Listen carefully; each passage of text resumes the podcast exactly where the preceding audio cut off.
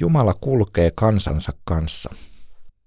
Jumala kutsui Abrahamia lähtemään asuinsijoiltaan isiensä kodista ja maasta. Jumala lupasi Abrahamille, että hänestä tulisi suuri kansa, jolle hän antaisi uuden kotimaan ja jonka kautta syntyisi Messias, vapahtaja. Niin Abraham lähti matkaan Herran käskyn mukaisesti. Tuosta hetkestä lähtien Abraham eli lopun elämänsä vaeltaen muukalaisena kohti Jumalan lupaamaa pysyvää kotimaata. Noin 2000 vuotta myöhemmin Jumalan poika Jeesus syntyi tähän maailmaan. Ilmoitti Jumalan tahdon, kuoli puolestamme ristillä ja nousi kuolleista. Ennen taivaaseen astumistaan Jeesus lähetti omansa liikkeelle sanoen, menkää kaikkialle maailmaan ja julistakaa evankeliumi kaikille luoduille. Myös tänään miljoonat ihmiset ovat liikkeellä. He joutuvat lähtemään kodistaan ja maastaan. Moni heistä on joutunut matkalle olosuhteiden pakosta, esimerkiksi sodan, nälänhädän tai köyhyyden tähden.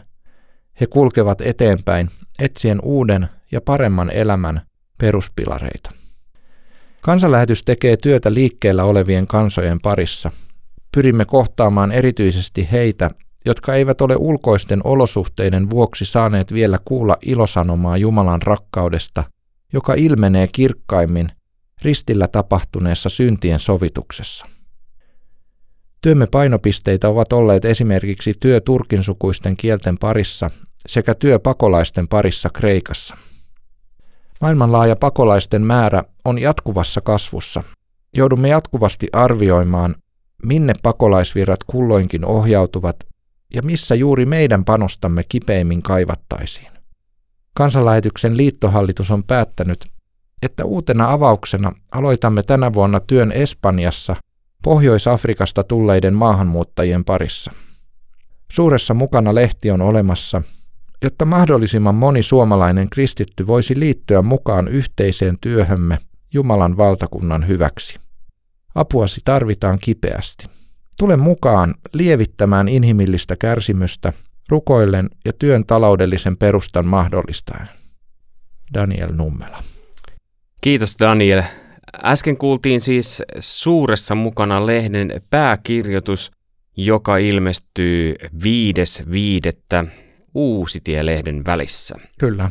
Saattaa olla, että se vielä tässä on aikaa muokata sitä tuohon ilmestymiseen, että sieltä joku kirjain vielä tästä äskeiseen nähden muuttuu, mutta pääpiirteittäin näin. Joo.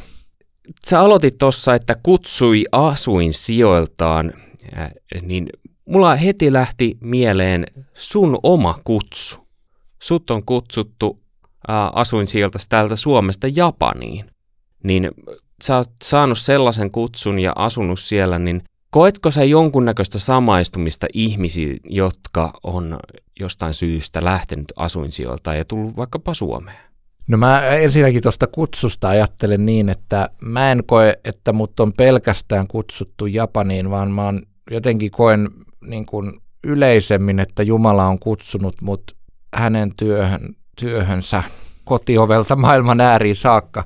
Ja, ja toki siis kymmenen vuotta on asuttu Japanissa, joka on tehnyt Japanista erityisellä tavalla rakkaan.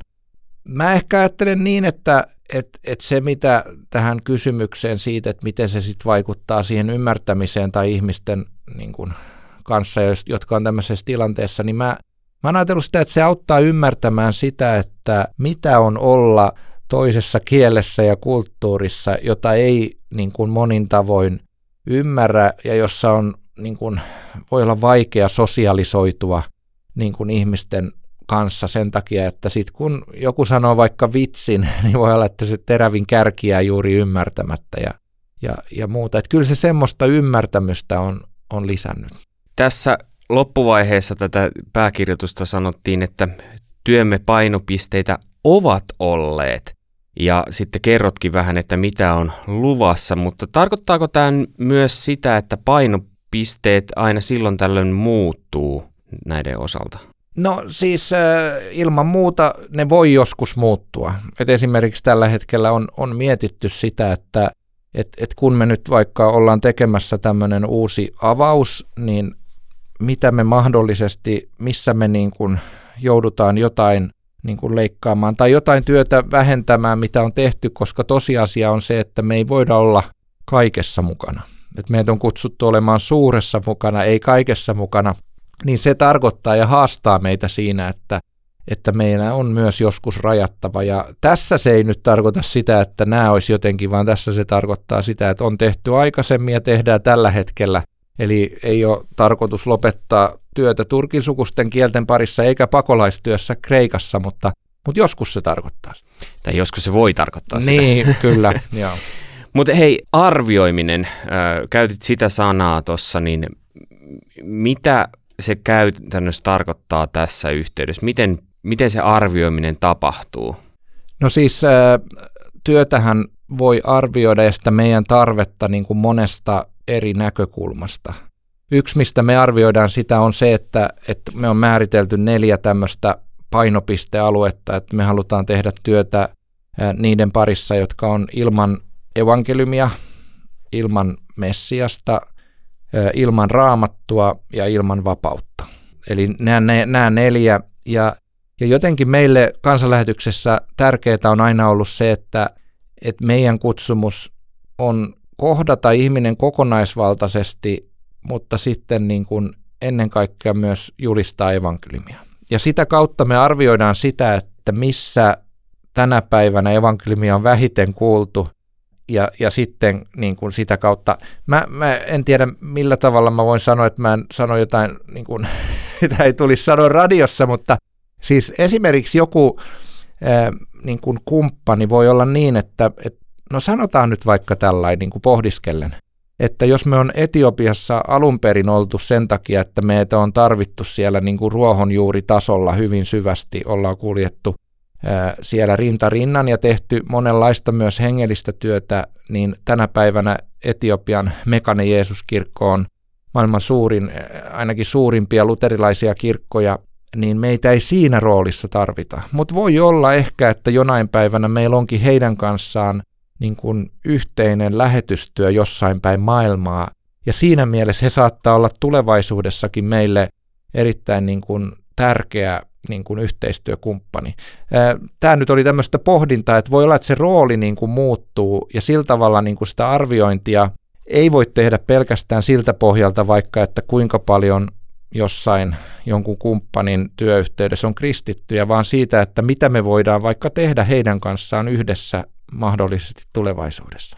Eli se arviointi tarkoittaa niin kuin tilanteen seuraamista ja keskustelua Joo, ja sitten myös sitä tietenkin jossain määrin sitä, niin kun, kun meillä on rajalliset resurssit, niin missä niitä kipeimmin tarvitaan.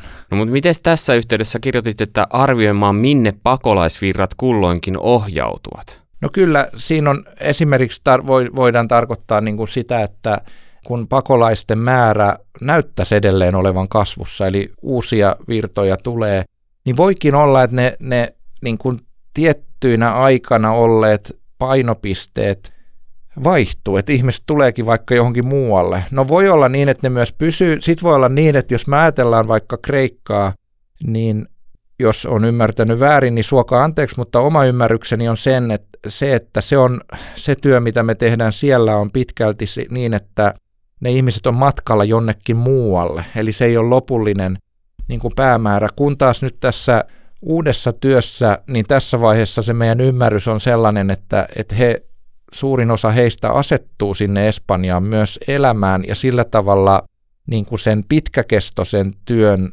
niin kuin mahdollisuudet on, on erilaiset kuin, ja, ja työtarvekin on erilainen kuin sellaisessa olosuhteessa, missä ihmiset vaan tulee johonkin leirille ja pyrkii sieltä koko ajan eteenpäin jonnekin muualle.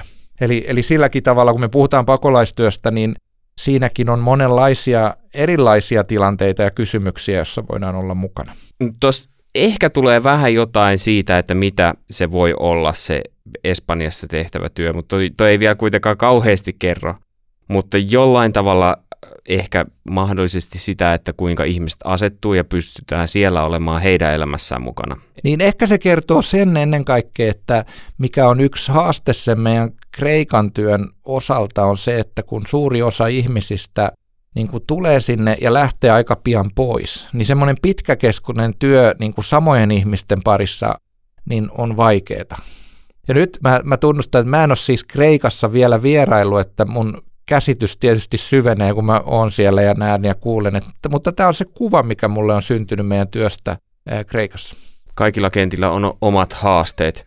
Kaikilla kentillä on omat haasteet ja se on tosi tärkeää, että, että me päästään niin kuin näkemään. Ja sen takia niin kuin lähetystyön ystäville ja työssä eri tavoin mukana oleville tahdon myös lämpimästi suositella sitä, että kun on näitä retkiä tai matkoja jollekin lähetysalueelle, niin käyttäkää niitä hyväksenne, koska se on todella hyvä tilaisuus niin kuin oppia konkreettisesti näkemään, että mitä se työ jossakin on. Ja kannattaa lukea 5.5. ilmestyvä Suuressa mukana lehti myös. Suuressa mukana lehti ja kuunnella myös sitä lähetystyön takahuone-podcastia, koska se, se avaa monella tavalla myös tätä lähetystyön todellisuutta eri näkökulmista. Hei, yksi lähetystyön todellisuus Sä kirjoitat tässä, että tule mukaan lievittämään inhimillistä kärsimystä rukoillen ja työn taloudellisen perustan mahdollistain. Yksi asia, minkä voisit lisätä siihen vielä? No. Lähde itse. Totta. Voi, aina voidaan, voidaan haastaa mukaan. Ja, ja tahdonkin haastaa, että jos Jumala kutsuu sua, niin on meihin, meihin yhteydessä. Hei, oikein paljon kiitoksia, Daniel. Kiitos, oli ilo.